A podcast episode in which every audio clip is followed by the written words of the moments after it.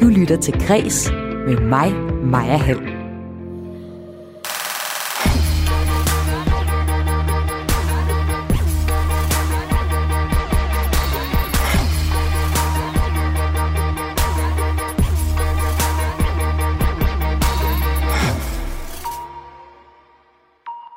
Tillid er Danmarks superkraft, mener forsker. Og i teaterforestillingen Den retfærdige kriger, kriger kommer netop tilliden på prøve. Stykket handler om Irakkrigen og er den tredje i rækken af teaterstykker om møgsager fra Christiansborg. Skive Festival har netop meddelt, at øh, den flytter datorerne fra starten af juni til september. Andre forårsfestivaler, de holder stadig ved. Du kan også høre om Disney Plus' storesøsterkanal og om en ny udgivelse fra en 14 måneder gammel baby. Jeg hedder Maja Hall. Velkommen til Kres.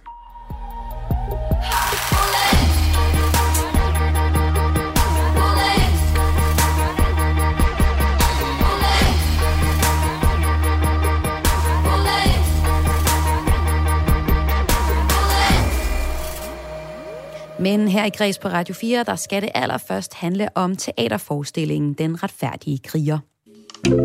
Danmark må også tage sin del af ansvaret for frihed og fred.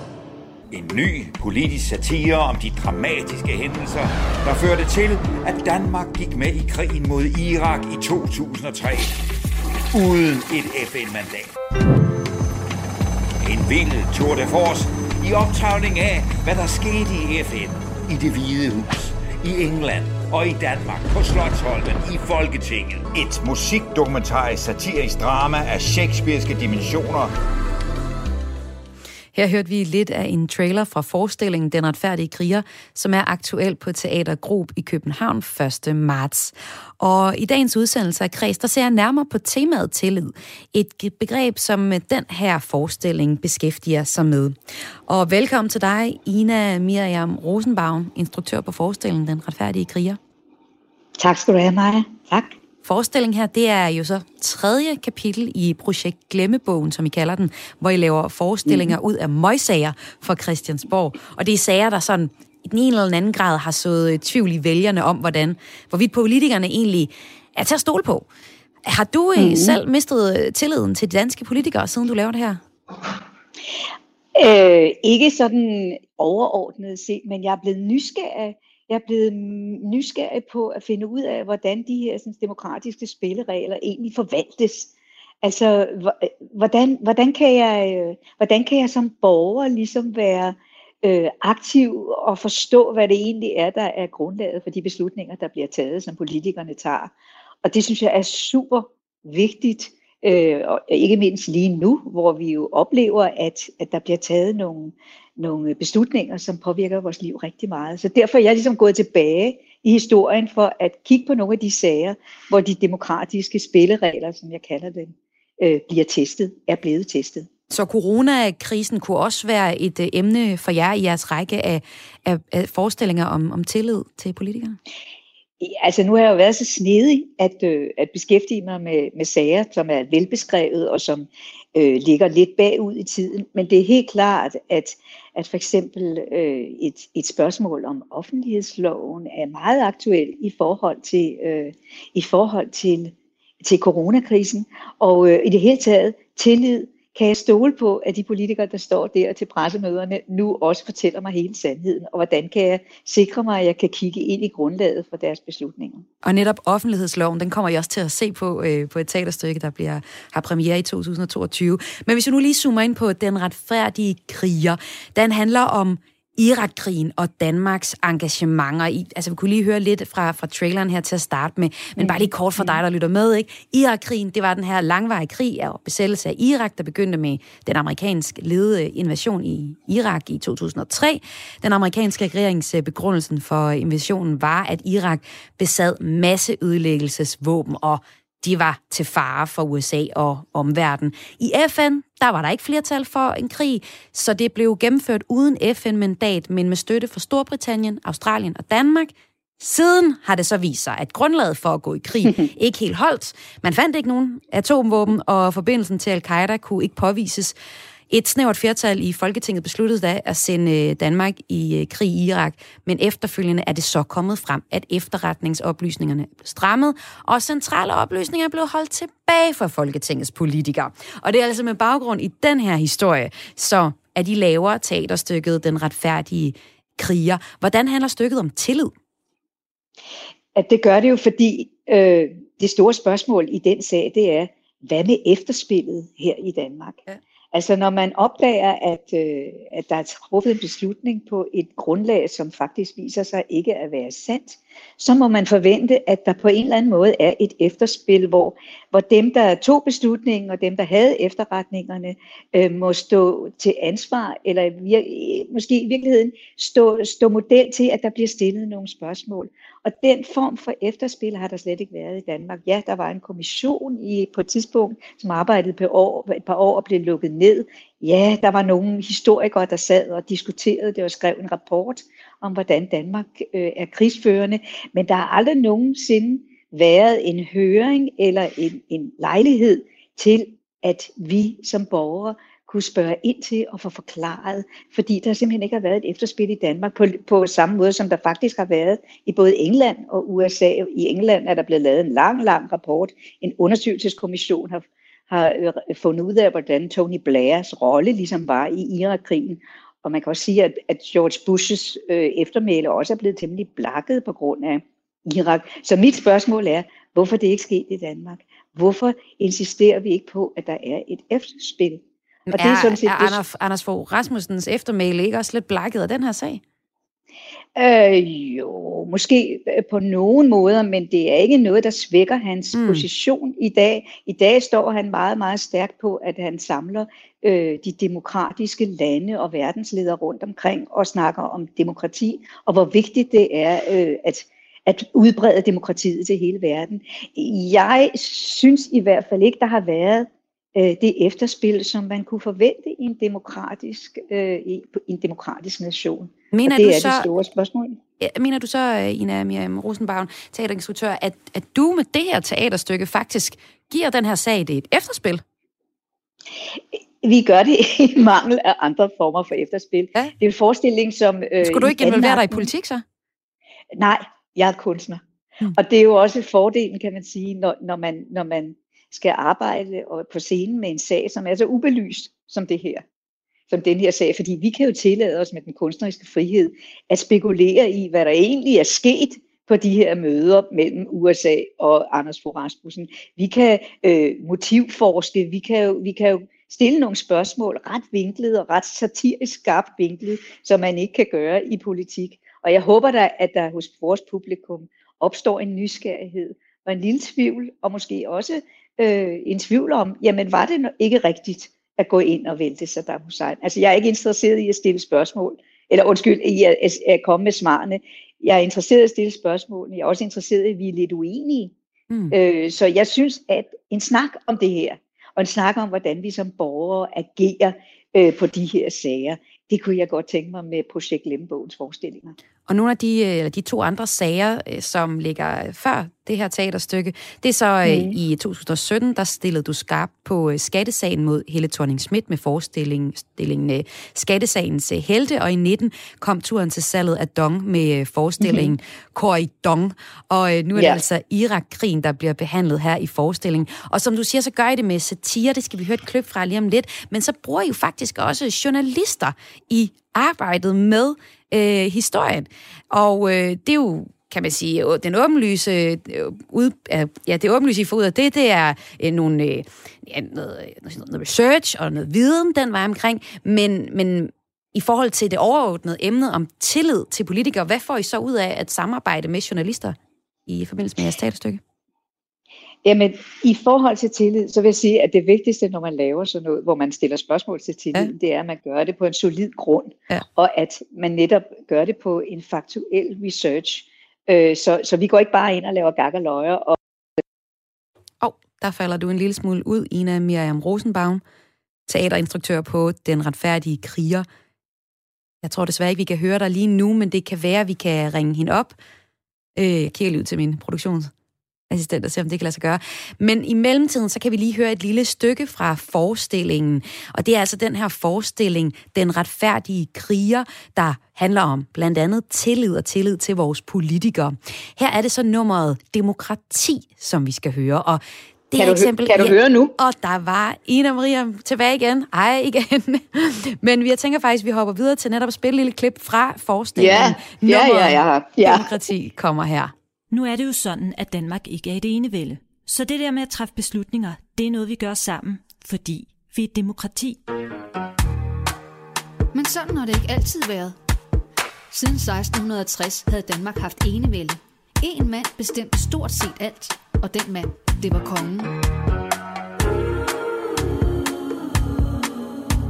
Men efter den franske revolution i 1789 spreder revolutionsstemningen sig også i Danmark. Folket vil, ligesom i Frankrig, have rettigheder.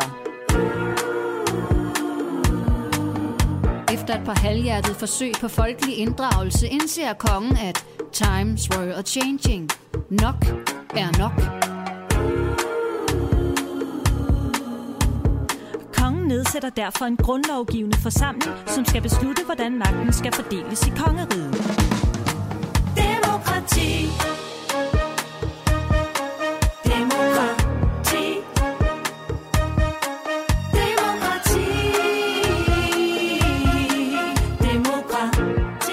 Ja, her hørte vi lige et lille klip fra nummeret Demokrati fra forestillingen Den retfærdige kriger, som du er teaterinstruktør på, Ina Miriam Rosenbaum. Det er et alvorligt emne, I dykker ned i og behandler i forestillingen. Det er Irakkrigen, og det er tilliden til vores politikere. Men øh, som man tydeligt fornemmer her, så er det ikke kun dystert. Hvordan spiller humor ind i en forestilling om tillid? Øh, jeg synes, at øh, når man kigger på sagen ligesom overordnet, briller, og når man i det hele taget dykker ned i de her sager, så er der så mange absurditeter, så det i sig selv ligesom skaber et humoristisk lag, som jeg i hvert fald bliver tændt af. Og så kan man sige, at der er ingen kvinder øh, i magtens korridorer. Der er meget få kvinder i magtens korridorer.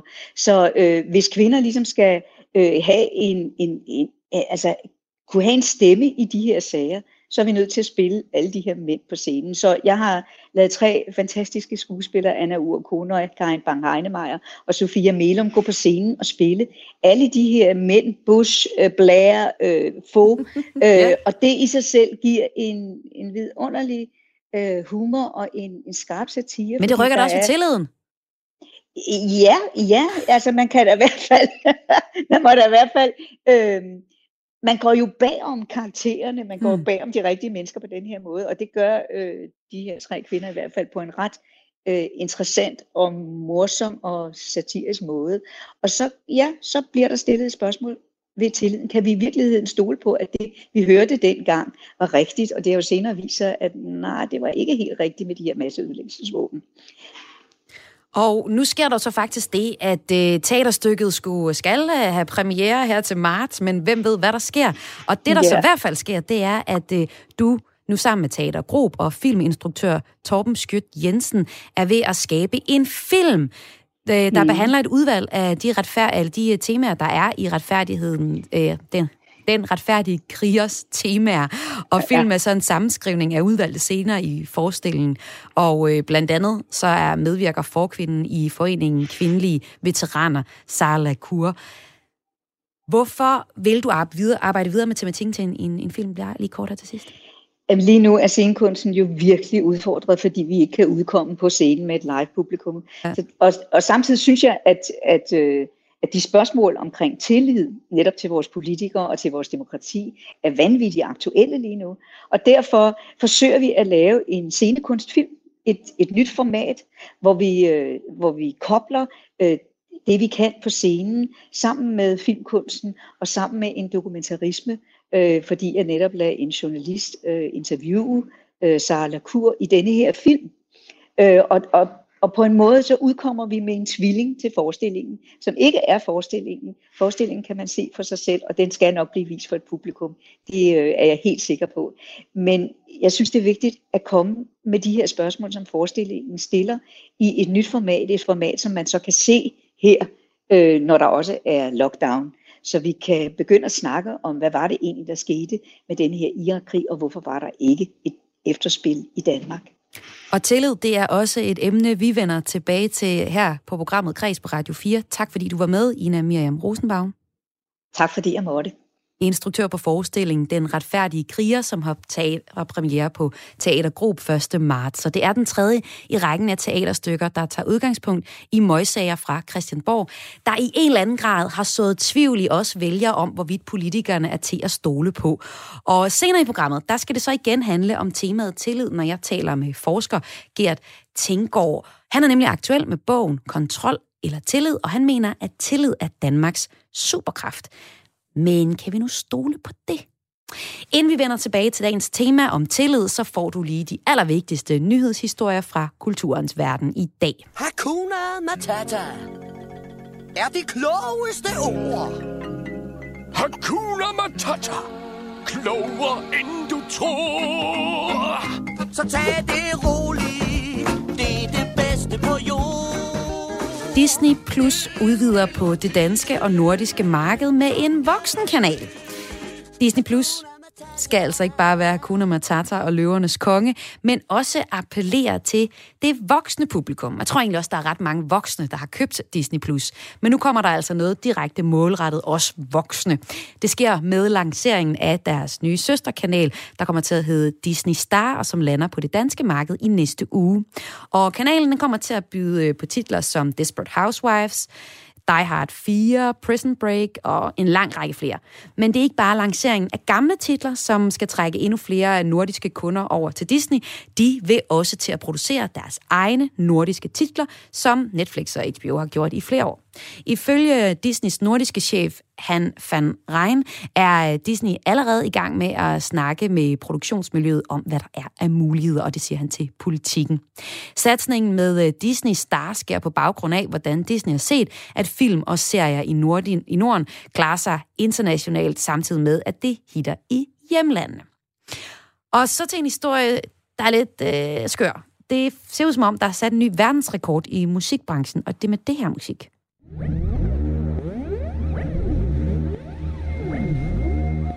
Og du vil nok argumentere, at det her musik er skørt nok i sig selv.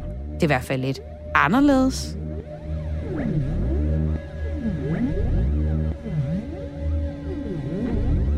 Men det interessante ved det her nummer er, at det kommer fra Luca Jopanki, som er en bare 14 måneder gammel baby. Faktisk er nummeret, vi øh, hører her, optaget allerede inden Luca blev født. Lydene stammer nemlig fra de bevægelser, som Luca lavede inde fra morens, hendes mors mave. Og øh, de bevægelser er så omsat til lyde ved hjælp af ultralydsscanninger og synthesizers, og derefter lavet til et stykke musik. Forældrene til øh, Luca er begge musikere, og de oplyser i en pressemeddelelse, at de har lavet timelange optagelser for at bibeholde Lukas budskaber i egen ro form. Nej, hvor er det bare langhåret og spacey og super dejligt. Og hvis du ikke kunne få nok af den her musik fra Luca Jo Panki og hendes øh, lyde, jamen så skal du glæde dig til april, fordi der lander simpelthen et helt album. Og så er der endnu en ny musikdokumentar ude. Den handler om rap-legenden The Notorious B.I.G., altså ham. My son was a very smart kid. He was already writing since elementary. I'm just trying to rip the hardest rhymes.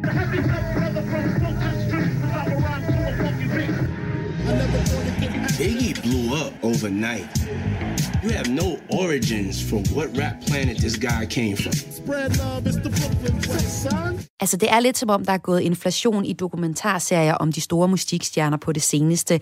Ariana Grande, Taylor Swift, Shawn Mendes, altså nogle af de største popstjerner i verden, har alle åbnet deres liv i hvert fald en lille smule op for deres fans i 2020 med dokumentarer og optagelser sådan bag fra scenen. Også K-pop-fænomenet øh, Blackpink har gjort det samme, og der er kommet en dokumentar. Øh, der kommer en dokumentar fra øh, teenage-sensationen Billie Eilish. Det er i hvert fald, hvad vi hører. Og i sidste uge, der ramte Framing Britney Spears også Danmark, og nu er Netflix klar med endnu en serie i rækken. I marts, der sender Netflix dokumentaren Biggie, I Got a Story to Tell ud på streamingplatformen. Og filmen her, den stiller skarp på rap-legenden The Notorious B.I.G., a.k.a. Biggie, a.k.a. Biggie Smalls, eller bare Christopher Valens. Valens. Og øh, Biggies historie er ret spek- spektakulær. Altså, han blev som 24-årig myrdet i, øh, i kulminationen på striden mellem østkyst- og vestkyst-rapperne i USA.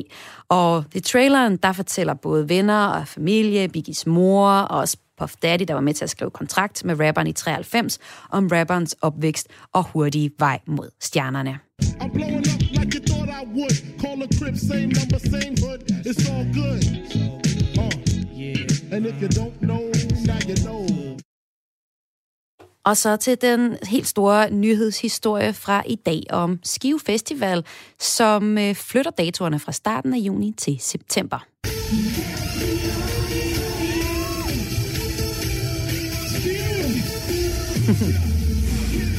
Første weekend i juni plejer det at betyde høj musik, masser af unge og forhåbentlig strålende sol på Strandtangen i Skive. Men sådan bliver det heller ikke i år. Sidste år aflyste festivalen, som alle andre, på grund af corona, og nu skriver Skive Festival netop, de har netop meldt ud, at øh, den flytter datorerne fra starten af juni til september. Og øh, Michael Eiskær, bestyrelsesformand i Skive Festival og bookingansvarlig, Hvorfor har I taget beslutningen om at flytte festivalen nu? Ja, nogen siger, at det er ret tidligt, men øh, på et eller andet tidspunkt, så skal man jo tage en øh, beslutning. Og jeg vil sige, det er jo heller ikke noget, vi bare lige øh, sådan øh, har besluttet os til hen over natten. Vi har gået med overvejelser længe, øh, og selvfølgelig øh, fuldt, øh, hvad der sker rundt omkring i verden med, øh, jamen får vi festival i øh, starten af juni, eller vil det være en god idé at flytte? Og som tiden er med vacciner og et muligt vaccinepas og det hele, så vil vi i hvert fald se, at vi når ikke at have en festival i starten af juni måned, som vi har så haft i over 25 år. Øh, og så kan man selvfølgelig sige, jamen skal vi så aflyse, eller skal vi øh, satse på en øh, ny dato? Og der har vi altså valgt at, øh, at skubbe måned, eller hvad hedder det, festivalen i tre måneder, skubber den til september måned. Øh, netop fordi øh, vaccinerne jo et eller andet sted skulle øh, være klar, øh, eller alle, der har lyst til at blive vaccineret, skulle være vaccineret den 27. juni. Øh, men det er altså efter vores festival. Så for ligesom at øh, hvad skal man sige, få en mulighed for at holde festival, jamen øh, så vælger vi altså at rykke til øh, første weekend i september. Og der kunne man jo så forestille sig, at der er rigtig mange, der skubber deres festivaler til. Men I er jo så den første, der har gjort det. Hvis man ser på øh, Skive Festival, så er det sådan en, som i sommeren øh, 2019, så var der næsten 12.000 mennesker, der besøgte festivalen. Hvad var sådan i sidste ende tunge på vægtskålen i forhold til at rykke begivenheden til september? Øh, tungen på vægtskålen er øh, jo nok det, at to år uden en, øh, en festival, det er, kan man sige, ikke til at bære, og så alligevel, så går det nok, fordi der er heldigvis øh, over 5.000 trofaste øh, festivalgængere, der har gemt deres billetter mm. fra Skive Festival. Så det vil sige, at vi har allerede de første 5.000 mennesker i hus. Øh, selvfølgelig skal vi lave en festival for dem, mm. øh, og, og, og, og tungen på vægtskålen er egentlig, at man siger, alternativet er jo, at, at vi skulle sige, at der bliver nok ikke nogen festival i år, eller også så skal vi sige, okay, vi flytter den tre måneder, i hvert fald så ser det da lysere ud, end hvis vi bibeholder juni, som, øh, som vi ellers havde planlagt. Øh, og det kan selvfølgelig også godt være, at, øh, at det ikke kan lade sig gøre i øh, september, men nu har vi da ligesom hvis man siger, forsøgt at gøre noget. Øh, og, det, og det vi er, i hvert fald fast har besluttet i Skive Festival, det er, at der bliver kun en festival, hvis det er sundhedsmæssigt forsvarligt. Så er du faktisk allerede ude i, at I kan risikere at aflyse. Men nu har vi her på øh, kanalen selvfølgelig kontaktet en del af de festivaler, der ellers øh, skal, ja, skal løbe af stablen her i, øh, i sæsonen i maj og juni. Og indtil videre så har vi fået et skriftligt svar fra Hartlands direktør Ulrik Ørum Petersen. Han skriver, vi ved, ligesom alle andre, endnu ikke, hvordan verden præcis ser ud i maj, om vi kan samles igen til sommer. PT er der ikke nogen forbud mod festivaler, hvorfor vi fortsat er i gang med planlægningen. Jeg kan ikke lade være med at tænke, når han skriver det her til os, altså, er det, altså giver det overhovedet mening? Jeg tænker bare, i den første i rækken af festivaler, tror du personligt på festivaler som Heartland, der er også hede rytmer i Silkeborg, der er Distortion i start juni, der er Northside også i start juni. Tror du på de her fors- forsommerfestivaler? Øh, det kan jeg ikke øh, gå ind og, og, og blande mig i. Øh, jeg håber jo selvfølgelig, at de får lov at holde i juli. Så kan man sige, så Ej, bliver du så ikke lidt ærgerlig, hvis de får lov til det? Når du har skubbet Nej, det, nej, det går nok, for jeg får altså samtidig tre måneder mere at planlægge en god festival i. Og, vi, Og tre måneder mere lønninger til folk, vel? Jo, jo, det går nok, det Nå, hele. okay, det går nok. Men, men ja, ja.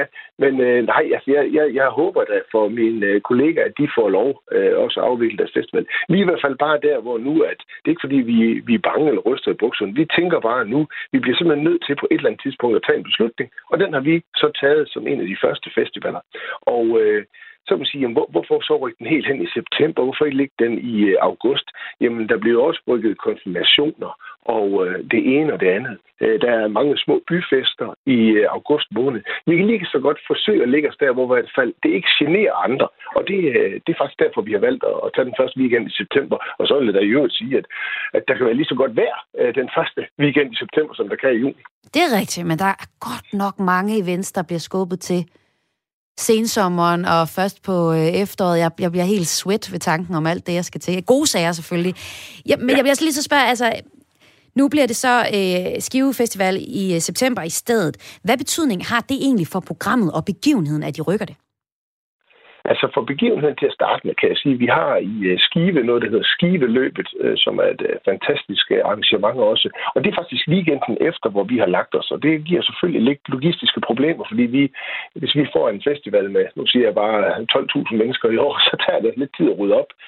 Og så er der jo andre, der skal til. Men vi har været i en fantastisk dialog, og vi er jo i en situation, hvor vi simpelthen bliver nødt til at hjælpe hinanden, både kulturarrangører, løbsarrangører og alle mulige ting og sager. Og der har Skiveløbet vist kæmpe velvilje ved at hjælpe os med, jamen selvfølgelig kan vi være der ugen inden. De kan godt trække det lidt med at, at sætte deres ting klar, og, øh, og så må vi samarbejde øh, så, så godt vi kan.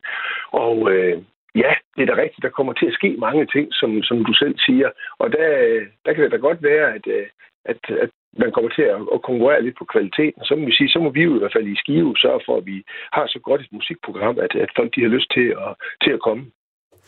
Michael Leisk er bestyrelsesformand i og bookingansvarlig hos øh, Skive Festival. På en skala fra øv til øh, hurra, hvor sikker er du så på, at Skive Festival septemberudgaven rent faktisk bliver til noget i år?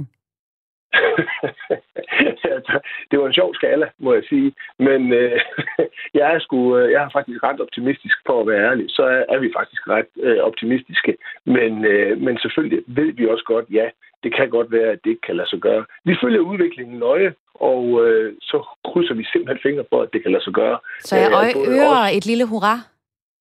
Ja, det gør du faktisk. Du hedder et lille hurra, og, øh, og, det, og det, det, det, jeg, jeg tror sgu på det.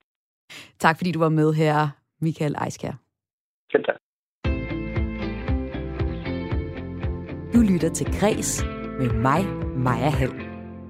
Og nu tilbage til dagens tema om tillid. Min næste gæst mener, at øh, tillid det er vores superkraft her i Danmark.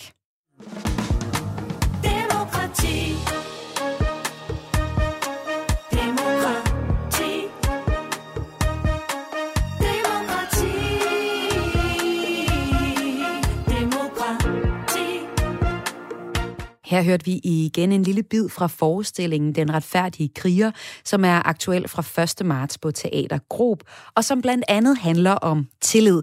Forestillingen er den tredje i rækken af teaterstykker, hvor teateret laver forestillinger ud af møgsager fra Christiansborg. Sager, der i en eller anden grad har sået tvivl i vælgerne om, hvorvidt politikerne på Christiansborg egentlig er til at stole på. Og tillid, det er også temaet for dagens udsendelse her i Kreds. Og nu kan jeg sige velkommen til dig, Gert Tinggaard, forsker i netop tillid. Velkommen til.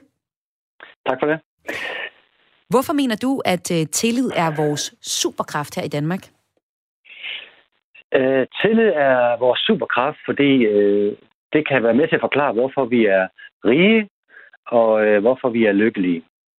Og øh, noget, der også er rigtig vigtigt i den her sammenhæng, er, at øh, tillid kan også godt være med til at, øh, at øh, dæmpe korruption i et land, som virkelig kan være noget, der ødelægger mange ting. Det er jo helt vildt, og det vil jeg godt lige høre mere om, men jeg vil først gerne lige udfordre pointen om, at vi har meget tillid i Danmark. Mette Frederiksen sagde i sin åbningstale i 2019, at tilliden er ved at blive slatten i Danmark, og her spiller jeg lige et sammenklip fra, fra talen. Barnevognen som står uden for brusen, vel at mærke med barnet i. Jordbærboderne i vejkanten, hvor pengekassen står frit fremme. Vores børn, der cykler til skole. Det kan også godt være, at der er en af jer her i dag, der tænker, ah, er det nu så rosenrødt, det hele? Jeg vil ønske, at jeg kunne svare ja. Men nej, det kan jeg ikke. For selvom rammen om vores billede stadigvæk holder, så er der noget på maleriet, der er falmet. Jeg har set jordbærboder med videoovervågning. Og det var hun så vist den eneste, der havde set kom det frem efterfølgende af den her åbningstale fra 2019, hvor Mette Frederiksen, øh, vores statsminister, øh, taler om, at tilliden er faldet i Danmark. Så giver Tænker, øh, er hun helt gal på den, vores statsminister? Man kan sige, at en god nyhed er, at tilliden er ikke faldet. Altså Danmark øh, er stadigvæk øh, verdensmester i tillid og ligger helt i top, efterfulgt af de øvrige øh, nordiske lande. Så det er vi rigtig, rigtig heldige med, og vi kan stadigvæk lade barnvognen stå udenfor, og der er stadigvæk vejebruger rundt omkring, øh, også uden øh, overvågning. Og øh, det er vi heldige med, og det skal vi videre påskynde, og vi kan cykle rundt. Øh, Så det var bare et politisk greb, hun brugte i forhold til at, at, at bruge tillid som noget, der, der det går dårligere med? Altså, man kan, man kan måske tolke det på den måde, at vi skal øh, værne om den tillid, vi har. Mm. Så at der er nogle udfordringer, som vi skal forsøge at takle fremadrettet, sådan at vi skal ikke bare tage det for givet, at vi bliver ved med at være verdensmester i tillid. Øh, det må vi kæmpe for hver dag. Og så skal jeg lige vende tilbage til det, du sagde til at starte med. Hvorfor at øh, tillid er en superkraft her i Danmark? Fordi der er jo ikke det, som tillid ikke er årsagen til. Prøv lige at lade os tage den igen. Vi får simpelthen bedre velfærd af, af tillid. Mm. Hvordan det? Øh, fordi når tilliden er høj, som den er i Danmark, øh, så kan vi bedre lave en aftale baseret på et ord. Så, så det er noget, der smører, kan man sige, samfundet, samfundets tandhjul øh, bliver smurt af den her øh, store tillid, vi, vi alle sammen bærer rundt på i Danmark. Og det betyder, at når vi laver en, laver en aftale i det daglige, så øh, behøver vi jo ikke at øh, gøre så meget ud af det. Der behøver, der behøver ikke at være en advokat på hver gang, en rigtig tyk kontrakt. Så vi aftaler bare, at du gør det, og jeg gør det, og så holder vi vores ord. Et ord er et ord. Og det er, det er helt enestående, at vi gør så mange ting baseret på det. Det sparer os en, øh, en masse omkostninger, en masse tid, en masse bøvl, eller det, man i økonomien kalder for transaktionsomkostninger. Altså alle de der omkostninger forbundet med at lave en aftale. Det synes jeg da tit, vi taler om, at der er meget byråkrati i Danmark også. Ja, altså, øh, det er jo igen en advarsel. Altså, mm. hvis der begynder at komme mere og mere byråkrati og mere og mere kontrol, så kan det jo netop fortrænge tilliden, fordi så er der ikke længere brug for tilliden, mm. hvis, hvis alt efterhånden bliver kontrolleret. Og det vil sige, det, det kan være en af, af fremtidens store øh, udfordringer. Det er, at vi skal passe på, at vi ikke øh, får for meget byråkrati og begynder at overkontrollere folk. Der er ingen grund til at kontrollere folk, man kan øh, stole på. Mm. Okay. Og hvordan øh, måler man egentlig tillid i befolkningen? Nu siger du, at Mette Frederiksen har altså ikke ret i, at tilliden er faldet, hvis man måler på det, som du gør. Nej, øh, det vigtigste mål er øh, social tillid, og det, det er sådan det bedste mål til at afspejle en øh, tillidskultur. Og her spørger vi så folk, øh, mener du, at man kan stole på de fleste andre mennesker? Og det vil sige sådan mennesker i almindelighed. Øh, så det er både andre borgere, og det, er også, det kan også være politikere og byråkrater. Det er sådan alle, vi sådan tænker på øh, i dagligdagen. Og der ligger Danmark som sagt helt i top, øh, efterfulgt af de andre nordiske lande. Så det her, det, man kan sige, det er et særligt nordisk fænomen. Og i bunden af hitlisten, øh, der finder vi lande som Zimbabwe, øh, Afghanistan, Tyrkiet, øh, Bulgarien, og så også øh, faktisk en del sydamerikanske lande. Men typisk øh, er det lande, der er præget af, af høj korruption og øh, dårlig ledelse. Øh, hvorimod i Danmark og de andre nordiske lande, der er vi jo så heldige, at vi jo også ligger i top, hvad angår fravær af korruption. Så vi er altså også verdens mindst korrupte land. Og de to ting hænger sammen. De følger fad. Og nu har vi her i øh, tidligere i programmet hørt om forestillingen Den retfærdige kriger, som handler om Irak-krigen og vores tillid til politikere. Hvordan øh, står det til med vores tillid til politikerne her hjemme under coronakrisen? Altså man må sige, at, at, at øh, i forhold til, til andre lande, altså som, som Zimbabwe eller, eller andre øh, lavtillidslande øh, med høj korruption, jamen der er vi heldige i Danmark stadigvæk, at vi har relativt lav, meget, meget lav korruption. Men vi er ikke perfekte, fordi vi har haft øh, en række korruptionsskandaler. Blandt andet Britta Nielsen, der stjæler penge fra uh, Socialstyrelsen, mm. uh, bestikkelsessager og den slags der. Øh, og det er ikke godt. Det er noget, der er rigtig skadeligt for tilliden, så det er meget, meget vigtigt, at vi er oppe på duberne og øh, griber ind med hård hånd og får det stanset med det samme. Øh, ellers øh, kommer det til at koste på tillidskontoen. Og det vil også sige, at mange af de lande der, hvor der er uroligheder og hvor der er store økonomiske problemer, øh, det er som regel, fordi de har nogle dårlige, rigtig dårlige og dogne, udulige ledere, som, som bare sidder der og modtager bestikkelser og er, er dybt korrupte. Og så de er altså ikke øh, samfundstjener. De bare tager ikke samfundsinteressen, de bare tager kun deres egen og deres families og deres nære venners øh, interesser. Og det er noget, som er rigtig dyrt for samfundet og som skaber stor fattigdom. Du er medforfatter på en ny bog, der hedder Kontrol eller Tillid, som udkommer den 18. februar. Her ser I på forskellige typer i, i samfundet, nogle forskellige easy riders, hard riders og tough riders. Kan man, kan man spænde over til coronakrisen? Hvordan har vi det med politikerne? Hvilken slags øh, tillid har vi til dem? Ja, altså man kan spænde den tråd øh, til coronakrisen, øh, at øh, at igen, at politikerne skal så finde den rigtige balance, tillid og kontrol. Det vil sige, at vi skal passe på, at de ikke begynder at overkontrollere os. Øh, fordi vi, de fleste danskere skal nok opføre sig ordentligt, fordi de er netop det, vi kalder hard riders. Det vil sige folk, der, der er ordentlige, som, som passer deres arbejde. Det er sådan hverdagens helte. Øh, som man siger, bogen er egentlig en hyldest til hverdagens helte. Mm. Øh, og øh, ja, øh, den behøver man så sikkert overkontrollere, fordi gør man det, så kan de godt blive, øh, blive træt af det og, og faktisk trives mindre i dagligdagen. Hvis hele tiden der er en, der kigger ind over skulderen, det, det påvirker altså ens humør negativt. Øh, og øh, problemet opstår i det øjeblik, man får for mange easy riders. Det vil sige folk, som ikke rigtig kan finde ud af at opføre sig ordentligt. Øh, og hvis det er tilfældet, jamen så øh, er vi nødt til at holde dem ned i antal, fordi hvis der kommer for mange af dem, der er for mange, der snyder og ikke rigtig opfører sig, som, som man bør gøre, som er, er god adfærd, i det her samfund, også under coronakrisen. Øh, der er man så nødt til at have nogen, der opdrager dem. Og det er ikke nødvendigvis øh, politikerne og myndighederne skal opdrage dem. Det kan lige så godt være os andre. Det vil sige, blandt alle de her hardware, som vi har rigtig mange af i Danmark, så vil der også være nogen, der er nødt til lige at, at øh, gå over og klappe en på skulderen, der måske ikke lige har taget et øh, mundbind på, eller nogen, der glemmer at afspritte, mm. eller nogen, der måske lægger op til, at nu skal der være fest i aften, og der er inviteret en hel masse. Der er vi nødt til så at øh, træde karakter en gang imellem og, og så øh, lade være med at være øh, falsk høflig, men være ærlig og så sige, øh, øh, det som det er, det her, det går altså ikke. Eller du kan godt låne et, et mundbind af mig. Og øh, så bliver man pludselig en tough rider.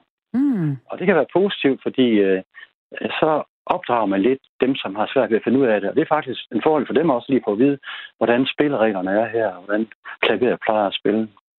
Og så vil jeg gerne være helt ærlig over for dig, Gert Tinggaard, forsker i tillid. tak fordi du var med her i Kreds på Radio 4. Selv tak. Og øh, Gert er altså aktuel med i en bog, der hedder Kontrol eller Tillid, som udkommer den 18. februar. Og han var med til at sætte perspektiv på snakken om tillid i dag, hvor vi har taget udgangspunkt i det her teaterforestilling, Den retfærdige kriger, der udkommer på Teater Grob, eller har premiere på Teater Grob forhåbentlig her til marts, og handler om Irak-krigen. Nu øh, er den sidste del af programmet her øh, fuldstændig givet til nogen, der ikke er her i radioen, men mit brandstærke hold af kulturagenter.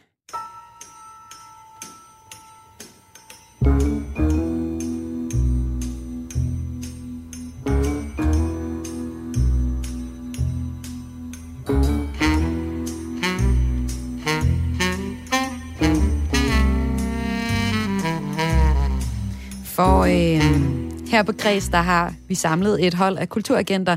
Syv forskellige danskere, der bor fordelt rundt i øh, hele landet, om som vil anbefale dig og mig de bedste kulturoplevelser derfra, hvor de bor. Man kan sige, at det er en lokal guide, der kan præsentere dig for nogle af de oplevelser, du måske ikke opdager af dig selv. Lige for tiden, så er alle kulturinstitutioner jo så lukkede. Men Bøgerne, de holder aldrig lukket, og øh, der er mange, der har fundet ud af det her under coronanedlukningen. Det viser tal fra rapporten bogen og litteraturens vilkår i 2020, hvor der blandt andet henvises til et stigende antal udlån af digitale e-bøger og netlydsbøger på e-regionen, som er folkebibliotekernes digitale udlåningstjeneste. Faktisk øh, udlånet af netlydsbøger for første gang i øh, over 300.000 udlån om måneden sidste år. I andet kvartal af 2020 så steg udlånet af netlydsbøger med 58 procent sammenlignet med året før. Og e-bogs udlånet steg med 79 procent. Alle de her tal, de siger sådan det bare, at vi er blevet rigtig glade for bøgerne. Og derfor er denne uges anbefaling fra vores kulturagent i Sydjylland, Bente Kvistgaard Andersen, en for alle. Med hæng på, for øh, til slut kommer hun med en anbefaling til, hvordan man kan få bøgerne endnu mere ind under huden, hvis man bor i Kolding. I den her uge, der vil jeg rigtig gerne anbefale, at man øh, sætter sig med en rigtig god bog og måske en kop te, eller hvad man nu har lyst til. Og i weekenden, der læste du Asta Olivia Nordenhoffs roman Penge på lommen, som udkom sidste år. Det var en bog, som øh, modtog Per Olof Enqvist-prisen i 2020, og lige nu også er nomineret til DR's romanpris 2021. Og det er altså første del i en sådan såkaldt planlagt septologi, fordi det er syv bøger, hun skriver om morbranden på Scandinavian Star. Og øh, for dem, der ikke har hørt om Scandinavian Star, så kan jeg sige, at det var et... Øh, 141,6 meter lang bil- og passagerfærge.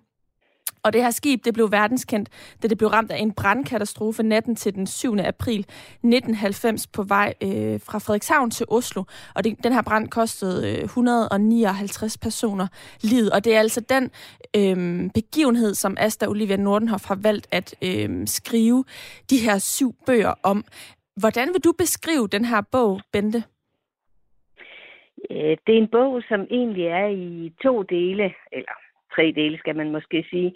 Øh, den handler om øh, Kurt og Maggie, deres forhold og deres liv sammen og hver især.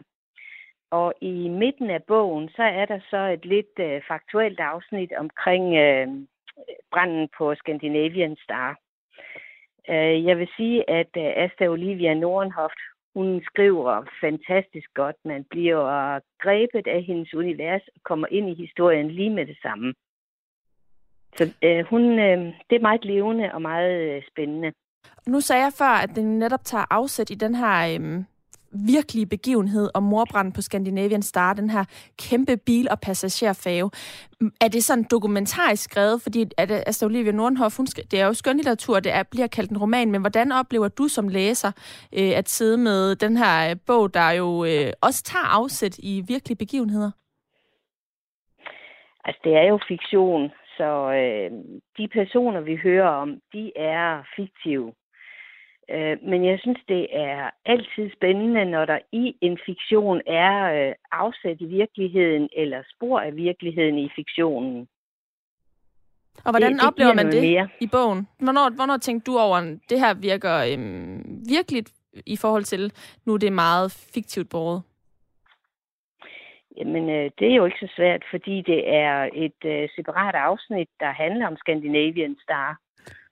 Så øh, i den her bog, der er det ikke særlig svært at finde ud af, hvornår det er virkeligt og hvornår det er fiktion. Så det er tydeligt skildret. Ja, det er det. Meget. Og Bente Kvistgaard Andersen, du er vores kulturagent i øh, Sydjylland, og når du har øh, valgt præcis den her bog, du brugte din weekend på at læse den, så er det fordi, at øh, du håber på at kunne komme til et arrangement i øh, næste måned. Hvad er det for et arrangement? Øh, I Kolding, der er der en forening, der hedder Litteratur 6000, og øh, de arrangerer tit og ofte forfatter, forfatteroplæg eller foredrag, og det har jeg været til øh, flere gange. Det er altid rigtig spændende at møde forfatteren, høre ham eller hende læse op og fortælle om sine bøger, sit forfatterskab og hvad der inspirerer. Og det giver ligesom mere forståelse for teksten, og øh, så er der jo også chance for at stille spørgsmål, hvis der er noget, man har undret sig over, eller noget, man gerne vil have uddybet i bøgerne. Og jeg vil sige, at Litteratur 6000 er fantastisk dygtig til at finde nogle gode forfattere, som måske senere hen bliver store. Vi har hørt øh, Kim Fobs Åkesson øh, eller jeg har hørt, ja, det har andre også, og Stine Pilgaard og Jesper Wung Sung som eksempel. Når Øh, litteratur 6000 har et arrangement, så var det øh, førhen noget med, at der var kaffe i pausen, hvor man så havde lejlighed til at snakke sammen med dem, man øh, fuldtes med eller sad ved siden af. Forfatteren kunne signere bogen, og i pausen blev der også trukket lod på indgangsbilletten om øh, nogle eksemplarer af den bog, vi har hørt om.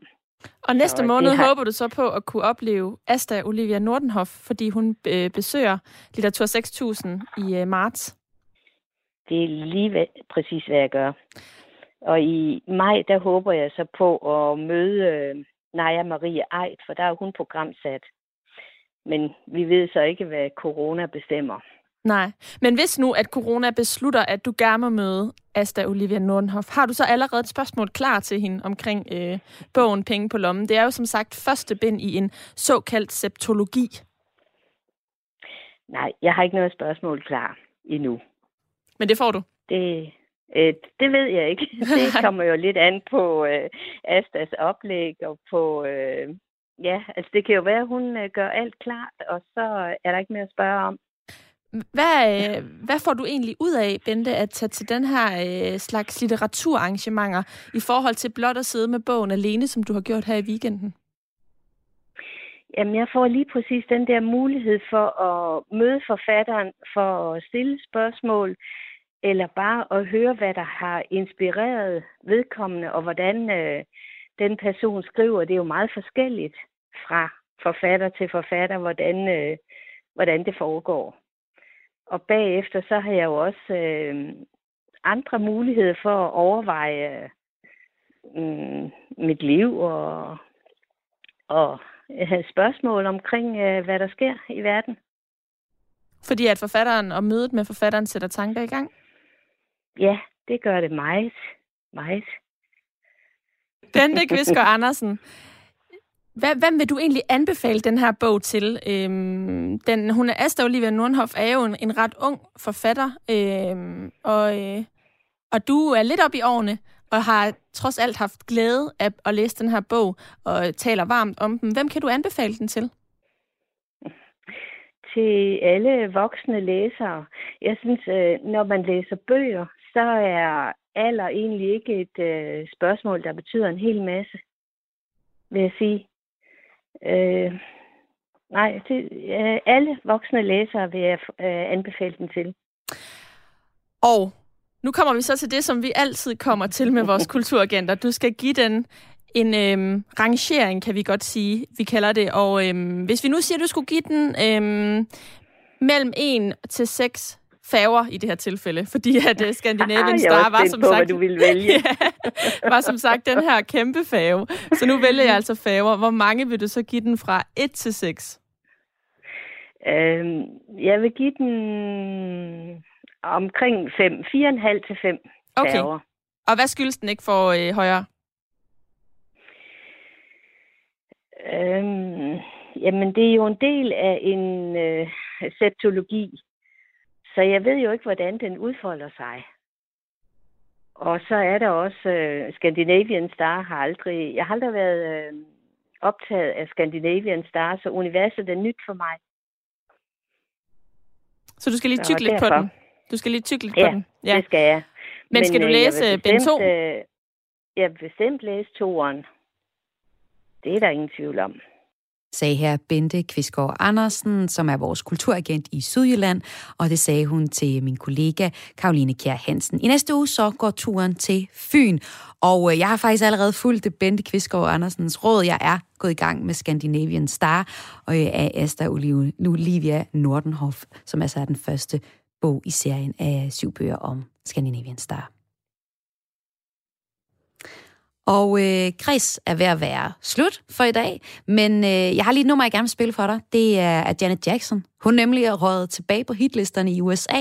35 år efter, at albummet Control blev udgivet, så er det igen på top 40-listen over popalbums.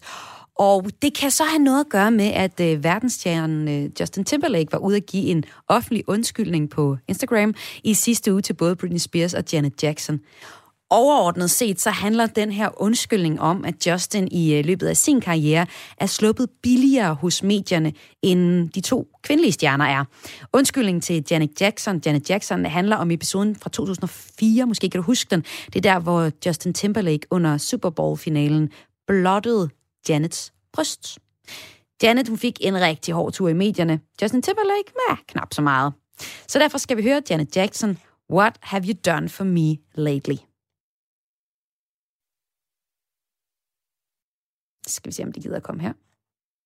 What's up, girl? He stood me up again. Again? Mm-hmm. Well, what's up with this guy? Do you really like him that much? Yes, honey, I love him. He is fine. He does a lot of nice things for me. I know he used to do nice stuff for you, but what has he done for you lately?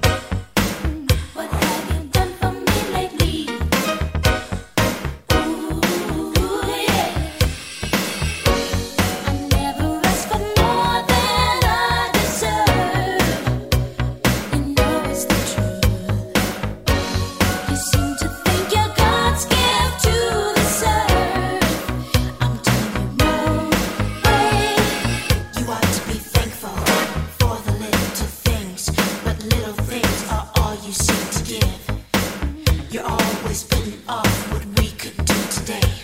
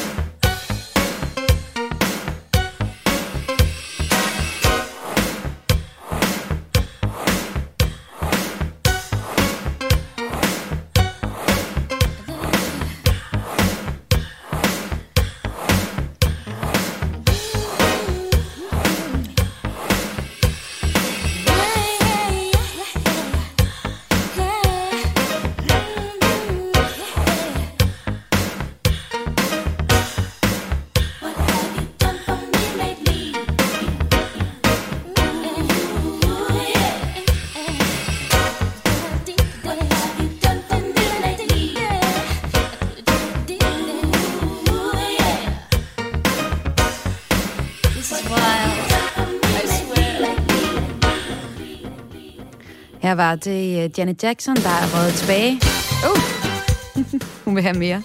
Der er røget tilbage på hitlisterne i øh, USA. Nok grundet en undskyldning, som hun har fået fra Justin Timberlake, der øh, siger undskyld for, for alt det mediecirkus, hun ramte i. Og han ramte ikke så meget i, dengang at han til Super Bowl blottede hendes bryst. Det her det var alt fra Græs på Radio 4. Programmet kom i hus med hjælp fra Isa Samuelsen, Lene Grønborg, Karoline Kjær Hansen og Gustav Pors Olesen. Mit navn det er Maja Hall, og jeg er tilbage igen i morgen eller på podcasten. Ha' en rigtig dejlig eftermiddag.